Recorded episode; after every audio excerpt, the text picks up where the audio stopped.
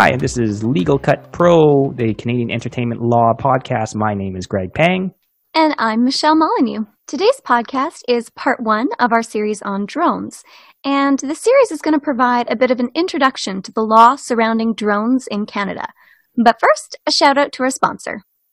This podcast is brought to you by the Alberta Media Production Industries Association, AMPIA, and its professional development team. Special thanks to Jane Toogood, our audio editor, who you can find on Instagram at JJ underscore Toogood. That's JJ underscore T O O G O O D. Hi everyone, Greg here with a little bit of an audio insert to let you know that this episode is brought to you by the Canadian Film Centre, the CFC, based in Toronto, not to be confused with the other CFC being the Calgary Film Centre. The CFC, the Canadian Film Centre, is a leading not for profit cultural organization for the development and advancement of Canadian creative and entrepreneurial talent in the screen based industries. The CFC's programs and initiatives span film and television, screen acting, composing, and songwriting for the screen, and digital and immersive media. The Canadian Film Centre is currently accepting applications for the 2020 Cineplex Film Program, which is their longest running and signature film program. Apply to the directors, writers, producers, or editors labs by January 13, 2020 at 5 p.m. Eastern Time. That's again January 13, 2020 by 5 p.m. Eastern Time. Visit cfccreates.com for more information and to apply. That's cfccreates.com. So, Greg, is there anything new and exciting with you since we last chatted? Yeah, a few things exciting. Uh, one thing I can share is, uh, unfortunately, this will this episode will have been released after it happens. But um, I'm a sponsor, or Red Frame Law is a sponsor of the Calgary Society of Independent Filmmakers uh, Stinger Awards, which is happening on November 30th, and I will be presenting an award uh, that on that night. Oh, that's awesome! That should be a really fun night. How about yourself, Michelle? How uh, anything exciting on your end? Uh, nothing too much exciting, just auditions and the usual. Um, I was supposed to attend the CMPA National Member Consultation that was in mm-hmm. Edmonton a couple weeks ago, but I've been dying slash dealing with this ridiculous sinus infection. So unfortunately, I was too sick to attend, which was really sad. Well, that's awful. Are you feeling yeah. better now? Um, you know, slowly, day by day. Okay. Anyone with any sinus infection uh, tips or tricks, please feel free to send them. You know, a lot of that's been going around. Um, not not just like colds and flus, but I've been hearing some sinus infections. So I'm not sure if it's at all related or it's just coincidental. But I know our um, at least our, our articling student here at the office, uh, he had some horrible sinus problems um, last week as for myself, I haven't been sick in a long time, so I'm thinking I'm overdue to become Uh-oh. sick. and if I haven't been sick in a long time, then once it hits, I'm thinking I'm going to be down and out for a couple days at least. Right now, I haven't gotten sick yet, but um, Yay. my whole family has. Excuse me as I cough.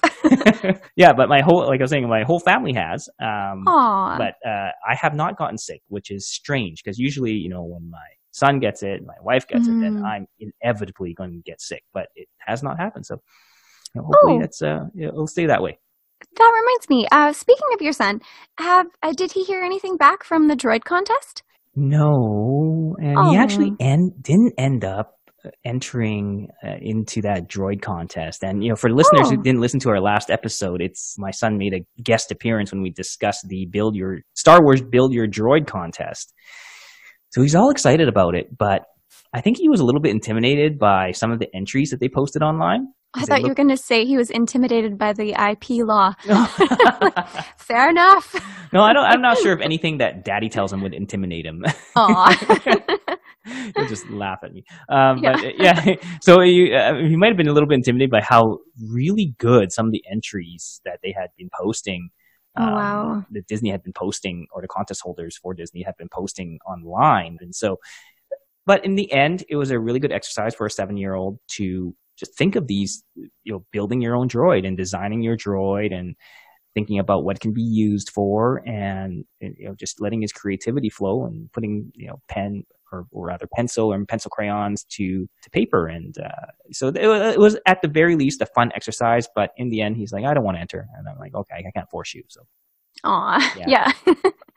he's just perfecting his creation for exactly. one day in the future. yeah, exactly.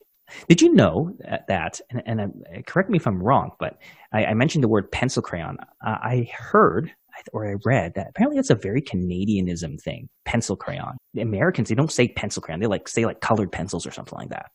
Yeah, yeah, yeah. That is actually one. Yeah, because I've been working on my uh, standard American dialect, mm.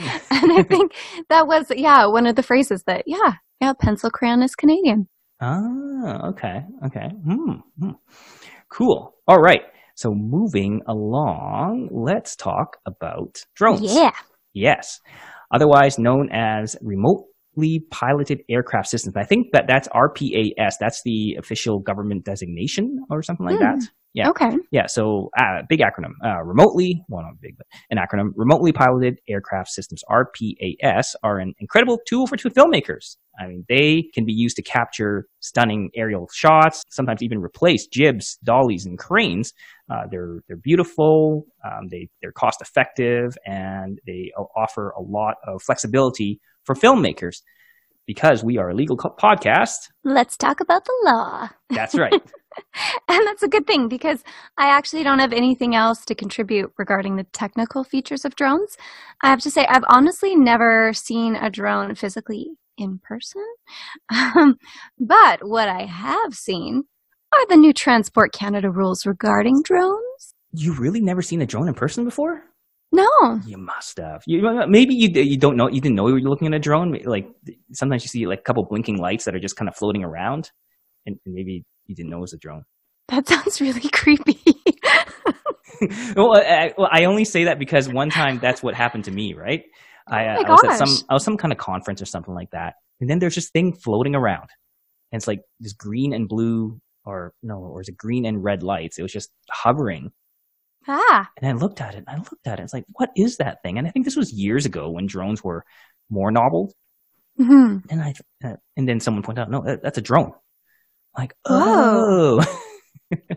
That's wild. That would I think I would totally freak out if I actually saw one in person. Oh. Well, yeah, it's it's it's yeah, because they, they could be invasive, right? So, mm-hmm. well, hence why we are talking about the law and the rules around drone use, or rules or regulations yeah. around drone use in Canada. The new Transport Canada rules regarding drone use came into effect on June 1st, 2019. Now, these rules apply to all drone pilots, regardless of whether you fly recreationally, commercially, or even just for research purposes. Yeah, that's right, Michelle. And the rules for drone pilots are outlined in the Canadian Aviation Regulations, otherwise known as CARS, CARS, another acronym. I love acronyms because I used to work with the federal government, so we had an acronym for everything. So, CARS, Canadian Aviation Regulations. You can Google that, and we will provide a link in our show notes. That specifically, Part Nine of CARS, Remotely Piloted Aircraft Systems uh, section, or the, the part, contains most of the rules pertaining to drones that weigh up to 25 kilograms. So, some of the brief highlights of the regulations are that in order to operate a drone, you must carry a valid drone pilot certificate, and that only drones that are registered before you fly them and marked with a registration number can be flown legally. And my understanding is that the only exception to those basic rules is that if your drone is less than 250 grams or 0.55 pounds, then you don't need a pilot certificate or to register the drone. That makes sense. I'm picturing like a little bitty baby drone, which and would be way less scary. Yes, really? I have oh, one of those. Oh, yeah, cool. and it's uh, I bought it for my son. I think for Christmas last year. So it's just, it's this tiny little drone, mm-hmm. and we once these regulations came out, we actually weighed it to make sure that you know Ooh, we're not falling yeah. offside regulations, and it's well under weight of that uh, that, that amount. But it's it is it is a little. Uh, it's actually not even that big. It's about like a foot, but it's you know made out of plastic, wow. right? So it's it's super lightweight. Oh wow! So yeah. it's like it's still substantial. Yeah, I guess, uh, but, but it's uh, taking in consideration the, uh, I'm not sure if appendages is the right thing, but you know, the, the propellers and the little uh, plastic bumpers. So it's significantly, the body is, is not that big, but once you add that to the, I guess, the overall uh, diameter of the, of the drone, um, then it's, it seems like it's like, it's big, but it's not. So it would probably still creep me out. Maybe. okay. Okay. Well, when you're flying your creepy drone contraptions, the rules are that you have to be over 14 years old. You are only allowed to fly your drone where you can see it. You need to avoid forest fires, outdoor concerts, sporting events, parades. You also must stay three nautical miles away from airports and one nautical mile away from helicopters. And I don't know what a nautical mile is, but you should know and then stay away from airports and helicopters. so not maybe more or maybe it's more or less a mile, but it's in nautical terms. Oh. That that would make sense. I yes. thought nautical had to do with ships rather than aircraft. You know, I that sounds familiar. I have no idea, but that sounds hmm. familiar. So that could be a very good guess. Okay, so I guess then step one would be figure out what a nautical mile is, yes. and then stay three nautical miles away from airports. There you go. You need to fly far, far away from other drones and away from helicopters and airplanes. In general, drone pilots cannot take off or land within national parks. Now, there are a few narrow exceptions, but generally, you can't fly in national parks. You also can't fly over disaster sites, police or first emergency responder situations. For example, if you came across a traffic accident, you can't fly over that with your drone. And you can't operate your drone under the influence of drugs or alcohol. Mm, okay. Now, in general, if you have the basic license, you have to make sure that you fly below 122 meters or the equivalent of 400 feet, so you can't fly higher than that. You need to stay at least 30 meters away from bystanders and never fly directly over bystanders. And what's interesting is a bystander is anyone who's directly not sorry, not directly involved in operating the drone. So say for example if you have a film shoot and you've got an actor on the film set, they're still considered a bystander so that would mean that you mm. can't fly directly over top of them or 30 meters, or you, you have to stay 30 meters away from them. So the key is someone, uh, if you're not a bystander, means that you're actually operating the drone. Mm-hmm. Now, the exceptions to what you just said, Michelle, if you do want to conduct advanced drone operations, such as flying in controlled airspace, flying over bystanders, or within 100 feet of bystanders, you can get what's called an advanced operations pilot certificate. And Ooh. for yeah, uh, for it sounds very advanced because it says it's advanced. For advanced operators, you need to pass what's called an advanced exam, uh, pass a flight review with a flight reviewer, and be able to show your advanced pilot certificate and proof of registration when you fly your drone. And in the event you want to fly in controlled airspace, you would need to seek permission from the air traffic control. So now the penalties for not following all of these rules are actually kind of steep.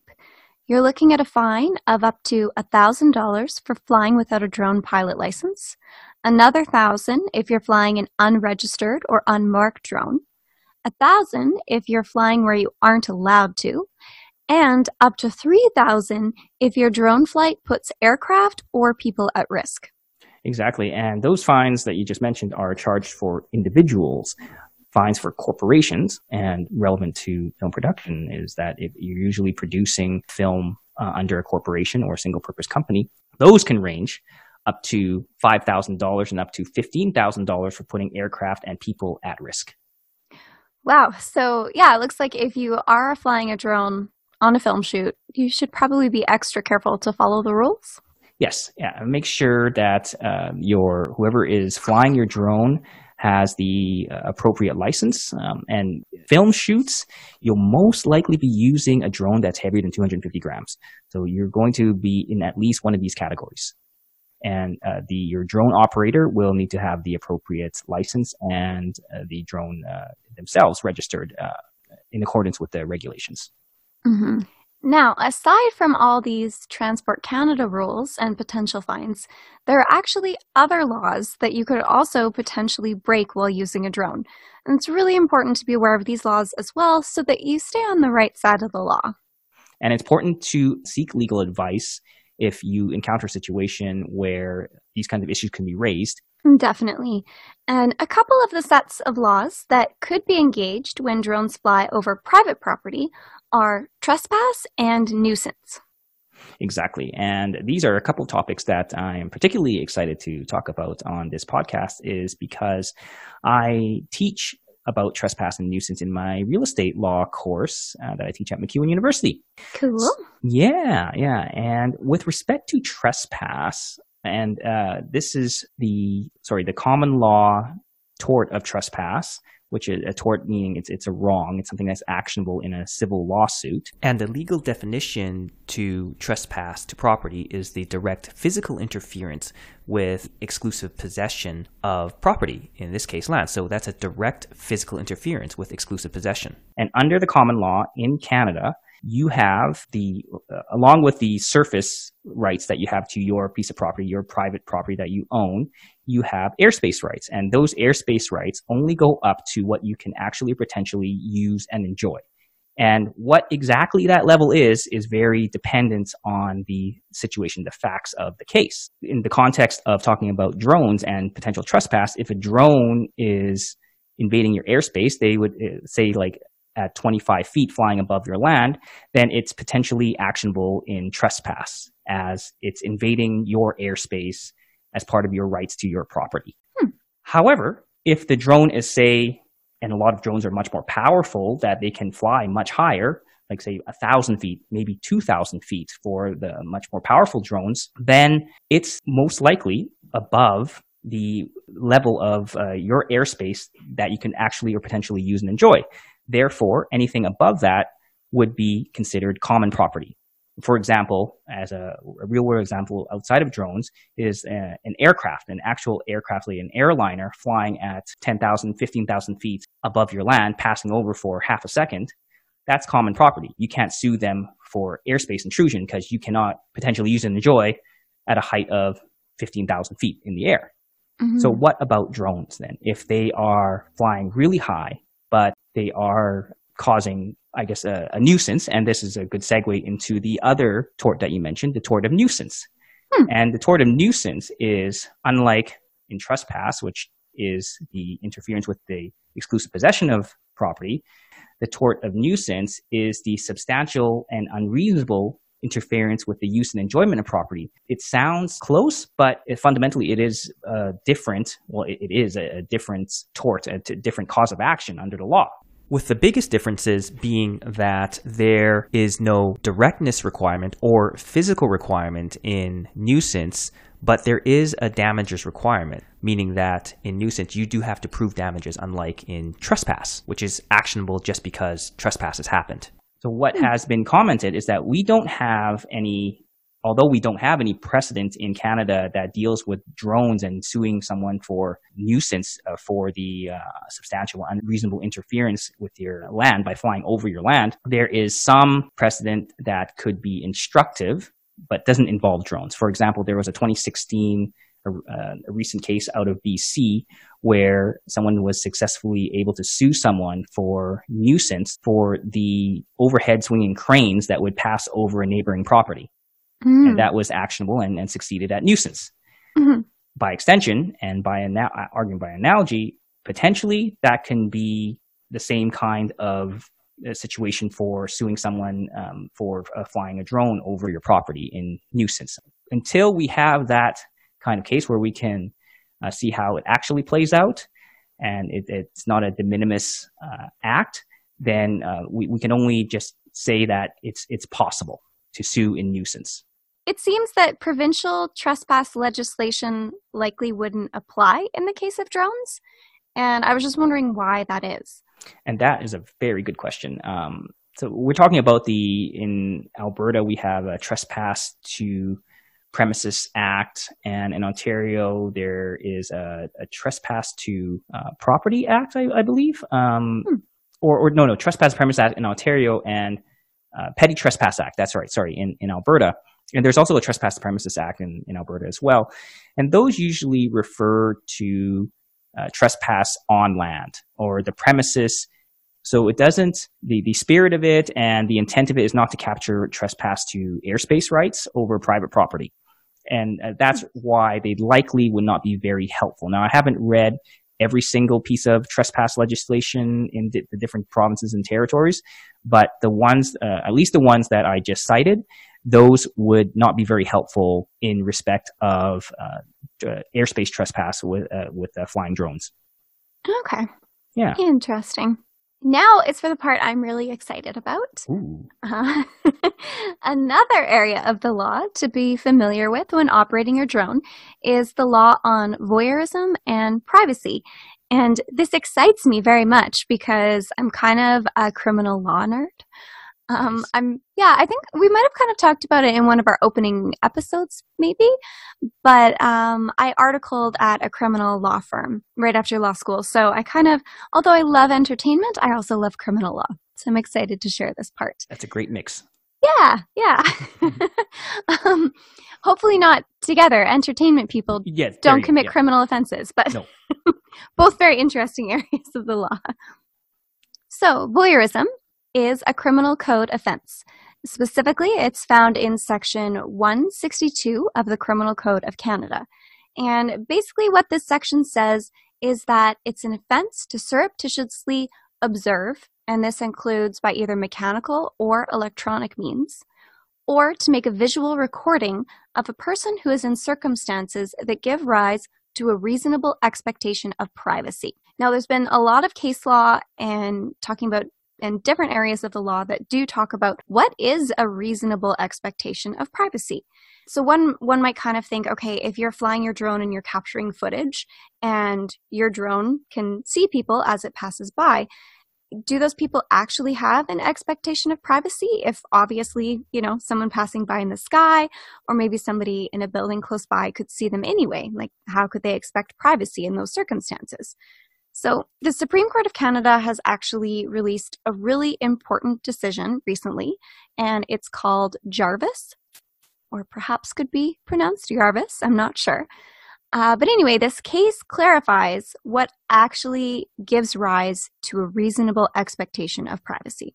This case wasn't even about drones. It was actually about a teacher who used a camera concealed in a pen to surreptitiously record his female students. Gross. Yeah, super creepy. but the Supreme Court of Canada used this case to examine this idea of what is a reasonable expectation of privacy and looking at that expectation of privacy in the context of our modern technology. In, in the past, there's been a lot of case law that discusses privacy, but it doesn't really take into account that we have this incredible technology to capture things that we didn't used to have access to. In this decision, Chief Justice Wagner states that there are situations in which individuals know that they could be viewed by others in the public, yet they still retain some degree of privacy. So if we look at paragraph 40 of the decision, Chief Justice Wagner uses drones as an example. And he says that an unsuspecting sunbather at a public swimming pool would have a reasonable expectation of privacy that a drone wouldn't be used to take high resolution photographs of them. And So- that makes a lot of sense. Yeah. Yeah, yeah, definitely, because it's much different from, say, for example, maybe uh, you can look into your neighbor's backyard, say, for example, and maybe see your neighbor. Your neighbor wouldn't think that you have some kind of high powered camera that you're taking pictures of them that that you'll have that image stored for however long. That's right. Exactly. Yeah. Yeah, so it's just that that type of difference that using the technology kind of changes that expectation of privacy a little bit. So that's something to be really, I guess, aware of when you're using drones is that although the people or places that you're capturing, you can just easily see them by flying by. You have to keep in mind that you're viewing these people and places from a little bit of a different lens. And because of that, you could be putting yourself at risk of committing the criminal code offense of voyeurism. And you do not want to be committing any kind of criminal code offense. No. Definitely and, not. yeah, uh, and for our listeners, uh, that uh, that citation for that decision, that Supreme Court decision, it's uh, R.V. Jarvis and is 2019 SCC 10. We will put a link to that in our show notes. Hmm, super interesting case, kind of long. I might be biased because I really like reading criminal law cases, but good Perfect. reading either way. well, it, and it's extremely important to to know about is that you know you're not just on the hook for some fines under the regulations um, or a risk of being sued in civil court, but mm-hmm. that there could be potentially be a criminal code offense involved here. Then that uh, really ratchets up the the seriousness of making sure um, that you're doing things on the right side of the law. Definitely.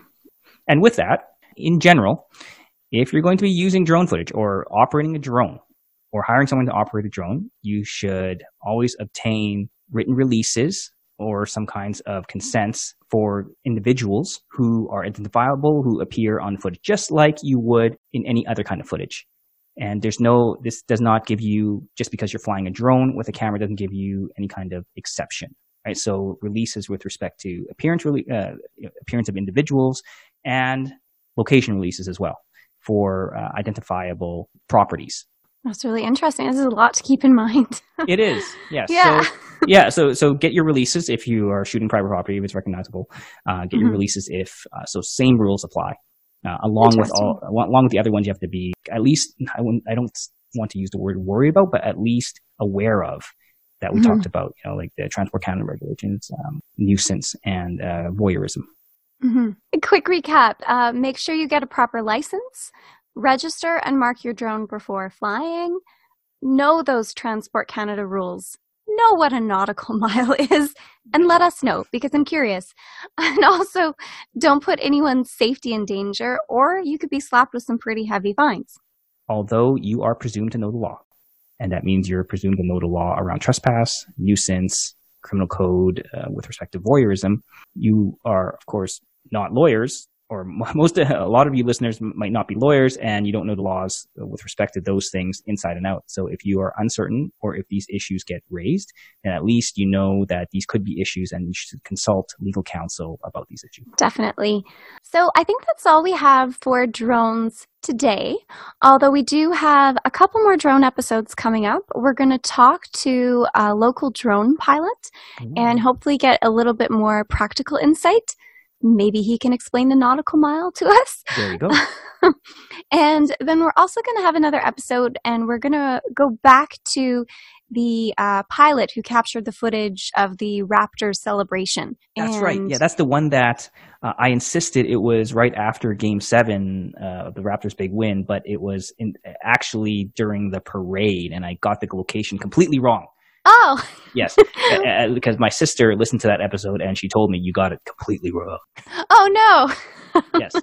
So we will clarify mm-hmm. the circumstances that led to that pilot getting um, mm-hmm. charged, right, under these these regulations. Yeah, he's now been fined. So yeah, we're gonna ah. just talk about what happened and what's up with him and that kind of thing. So it should be interesting, I hope, for the listeners. Uh, please leave us feedback if you have anything you are curious about. Uh, let us know, and also please rate us on iTunes and Apple Podcasts. Exactly. And where can people find us, Michelle? Well, they can find you at uh, Greg at LegalCutPro.com and on Twitter at PsychLaw. And they can find me, Michelle, at LegalCutPro.com and on Instagram at Michelle Molyneux. And you can find this podcast on our website at LegalCutPro.com or on iTunes, Apple Podcasts, Google Podcasts, Spotify, Stitcher, and your other favorite podcast platform. And we are continually adding to more of those platforms. Thank you for listening.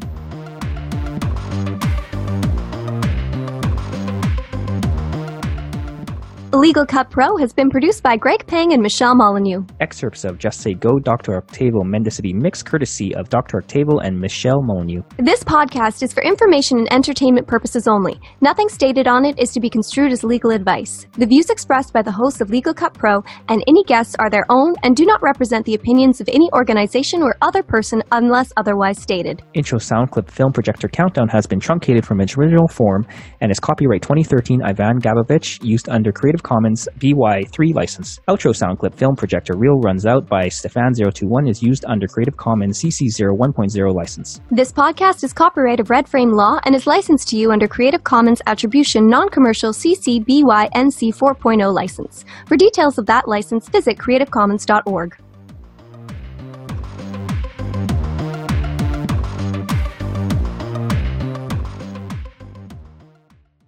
And you do not want to be committing any kind of criminal events. Uh, what did I say? Events? I like that. Let's try that again. and you do not want to be committing any type of criminal code event. Uh, I did it again. Events, criminal code. E, uh, no, I'm doing it again. Criminal code offense. There we go. okay. All right. Again.